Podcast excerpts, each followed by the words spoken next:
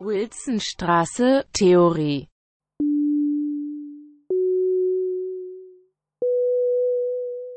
Propedeutikum zu den ästhetischen Grundbegriffen im Sommersemester 2020. Mein Name ist Bernhard Siebert und es ist die erste Sitzung zum Thema der Krise des Dramas. Was ist das Drama und wie wird seine Entwicklung im 20. Jahrhundert diskutiert? Anhand der Untersuchungen von Volker Klotz, Peter Sondi und Hansis Lehmann werde ich dieser Frage in Ansätzen nachgehen und der Vortrag, den ich für euch vorbereitet habe, zerfällt wie beim letzten Mal wieder in mehrere Teile. Teil 1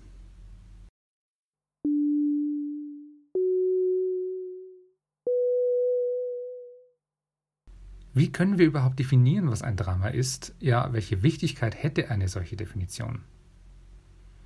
Benjamin Hösch hat euch beim letzten Mal in der Sitzung zu Hegel ja bereits erläutert, dass das Drama als Literaturgattung von Hegel hochphilosophisch diskutiert wird. Und Hegels Ideen haben im 19. Jahrhundert einen starken Einfluss auf den Diskurs über das Drama, aber eben auch auf das Dramenschaffen.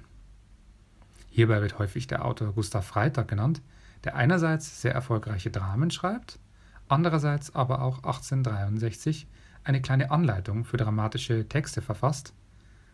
Dieses Buch, diese Anleitung hat den Titel Die Technik des Dramas. Und Freitag ist es, der hier das bekannte Schema in Form einer Pyramide für die Tragödie entwickelt, als Grundstruktur für diese Art des Dramas funktioniert so. Erster Akt Exposition, also Vorstellung der Personen der Konflikte. Zweiter Akt steigende Handlung mit erregendem Moment. Das Drama nimmt also seinen Lauf und spitzt sich zu. An der Spitze der Pyramide. Dann der dritte Akt Höhepunkt und Peripetie. Peripetie bedeutet so viel wie ein Umschlag oder ein Wendepunkt, an dem sich Glück in Unglück oder Unglück in Glück verwandelt. Hier bei der Tragödie ist es natürlich meistens, dass sich das Glück ins Unglück verwandelt. Vierter Akt also fallende Handlung mit retardierendem Moment. Die Handlung schießt also auf das Ende zu, wird aber auch immer wieder aufgehalten und damit retardiert. Und am Ende steht mit dem fünften Akt die Katastrophe. Die Tragödie wird bei Freitag also zu einer Art Wandertour. Wir starten im Basecamp, steigen über den zweiten Akt zur Spitze, zum dritten Akt, kommen über den vierten Akt dann wieder auf den Boden, den fünften Akt zurück. Im 19. Jahrhundert geht also die Diskussion weiter, wie das Drama als Form gefasst werden könnte, und Gustav Freitag ist jetzt nur einer äh, derer, die sich über das Drama auslassen. Und diese Diskussion ist jetzt nicht so einfach, wie man glauben möchte, denn was ein Drama genau ausmacht, darüber wird weiterhin gestritten und man könnte fast sagen, es wird eigentlich mehr und mehr gestritten. Geht es darum, dass der Text weitgehend dialogisch angelegt ist? Ist es ein Text, der immer bereits eine mögliche Inszenierung betrifft?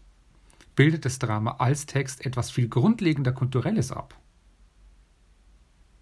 In der Einleitung zu seinem Handbuch Drama von 2012 versucht der Kölner Theaterwissenschaftler Peter W. Marx drei Bestimmungen für das Drama auseinanderzulegen. Da wäre erstens die literarisch-ästhetische Bestimmung, deren Erörterung von Hegel über Freitag in den Literatur- und Kunstwissenschaften stattfindet. Da ist zweitens die Bestimmung des Dramas durch den Bezug zum Theater, die von Aristoteles Poetik ausgehend über Martin Opitz, Johann Christoph Gottsched und Lessing verfolgt werden kann und die in der neu gegründeten Disziplin der Theaterwissenschaft zu Beginn des 20. Jahrhunderts wichtig wird. Und Peter W. Marx nennt drittens die Bestimmung des Dramas als anthropologisches Modell, das er bei Nietzsches Überlegungen, vor allem aber dann in den ethnologischen und soziologischen Studien des 20. Jahrhunderts sieht, also etwa bei Victor Turner. Heruntergebrochen wäre das Drama in Deutschland als Gattung immer stark von einem philosophisch-theoretischen Diskurs geprägt, aber auch von der Tradition seiner Nutzung und Veränderung für die Arbeit auf der Bühne. Und letztlich scheint es als Text eng verwoben zu sein mit dem kulturellen, ja mit dem anthropologischen.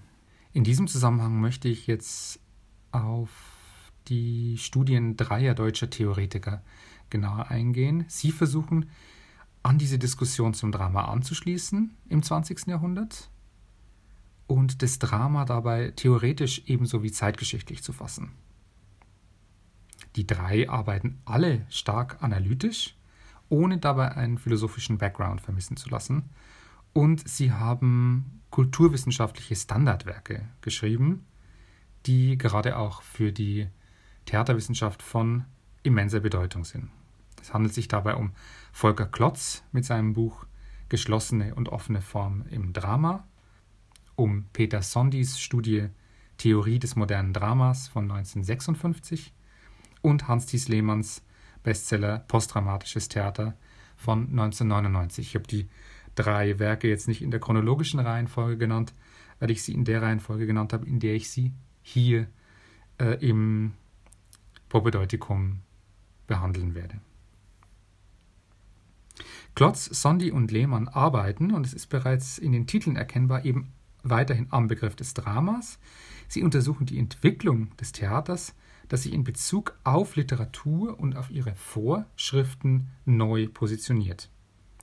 Diese Positionen brechen sowohl Sondi als auch Klotz und Lehmann dabei nicht auf einheitliche neue Poetiken herunter, sondern sie bieten mit ihren Studien stattdessen Kataloge an Begriffen und Überlegungen, um die Diversität der Entwicklungen zu fassen und die unterschiedlichen Möglichkeiten der Betrachtung aufzuzeigen.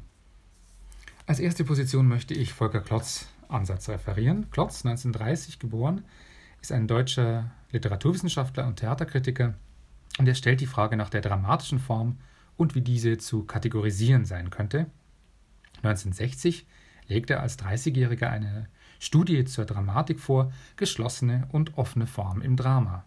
Er versucht dabei zwei dramatische Grundschemata auseinanderzulegen, nämlich einerseits die offene Form und die geschlossene Form.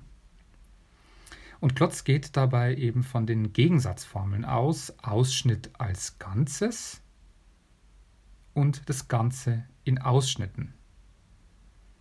Ausschnitt als Ganzes wäre die Formel für das Drama der geschlossenen Form und das Ganze in Ausschnitten wäre die Formel für das Drama der offenen Form.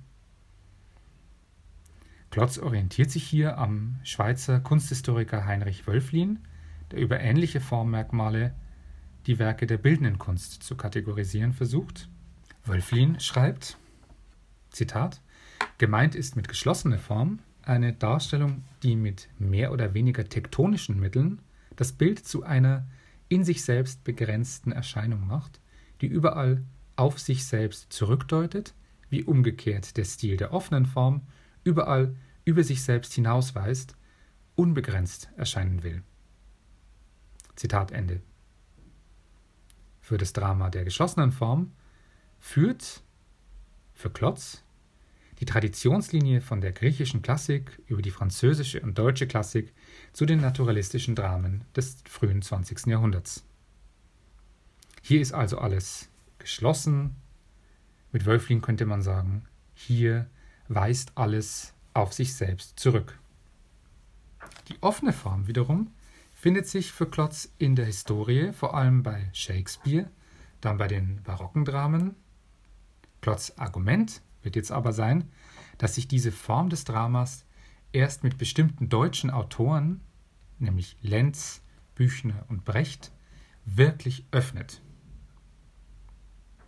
Shakespeare steht für Klotz damit an einer Schlüsselposition zwischen Öffnung und Schließung des Dramas. Unter dem Stichwort offene Form bei Shakespeare notiert Klotz, Zitat, die berühmten drei Einheiten sind aufgehoben. In einem polymythischen Nebeneinander umschlingen sich mehrere Handlungsstränge, vor allem in King Lear und in Troilus und Cressida, und schaffen so eine Fülle einander ergänzende und kontrastierende Aspekte auf das zentrale Thema. Auch Raum- und Zeitgestaltung bieten in der oben dargelegten Weise das Ganze in Ausschnitten, allerdings nicht in dem extremen Ausmaß wie in den entsprechenden deutschen Dramen. Der dramatische Vorgang vollzieht sich in einer Entwicklungsbewegung, er wird im Anfang exponiert und findet zu einem regelrechten Ende, nicht zu einem unverschlossenen Abbruch. Zitat Ende. Volker Klotz argumentiert sehr schlüssig und seine Unterscheidung zwischen der geschlossenen und offenen Form im Drama wird dann im 20. Jahrhundert auch sehr viel diskutiert. Was Klotz jetzt allerdings nicht so sehr fasst in seinem Modell, ist tatsächlich die Inszenierungspraxis oder die Theaterpraxis, die sich für das 20. Jahrhundert die Frage nach dem, was das Drama eigentlich ist, neu stellt. Und damit eigentlich auch das Theater als solches in eine Krise geraten lässt die einerseits über eine einfache Kategorisierung der Texte in offen und geschlossen hinausreicht und die andererseits vielleicht auch mit den Mitteln der reinen Literaturwissenschaft allein nicht zu bewältigen sein könnte. Mit der Moderne tritt eine Entwicklung ein, die offenbar nicht aufzuhalten ist und die das tradierte Modell des Literaturtheaters radikal in Frage zu stellen scheint. Oder, wie Hans-Sies Lehmann schreibt, Zitat, bereits das Theater der Moderne verneinte in wesentlichen Zügen das überkommene Modell des Dramas. Die Frage stellte sich also, was tritt an seine Stelle? Zitat Ende. Und auf diesen Fragenkomplex ist jetzt Peter Sondier bereits einige Jahre vor Volker Klotz in seiner Forschung gestoßen und Peter Sondi soll Thema sein im nächsten Teil dieser Sitzung. Ende von Teil 1.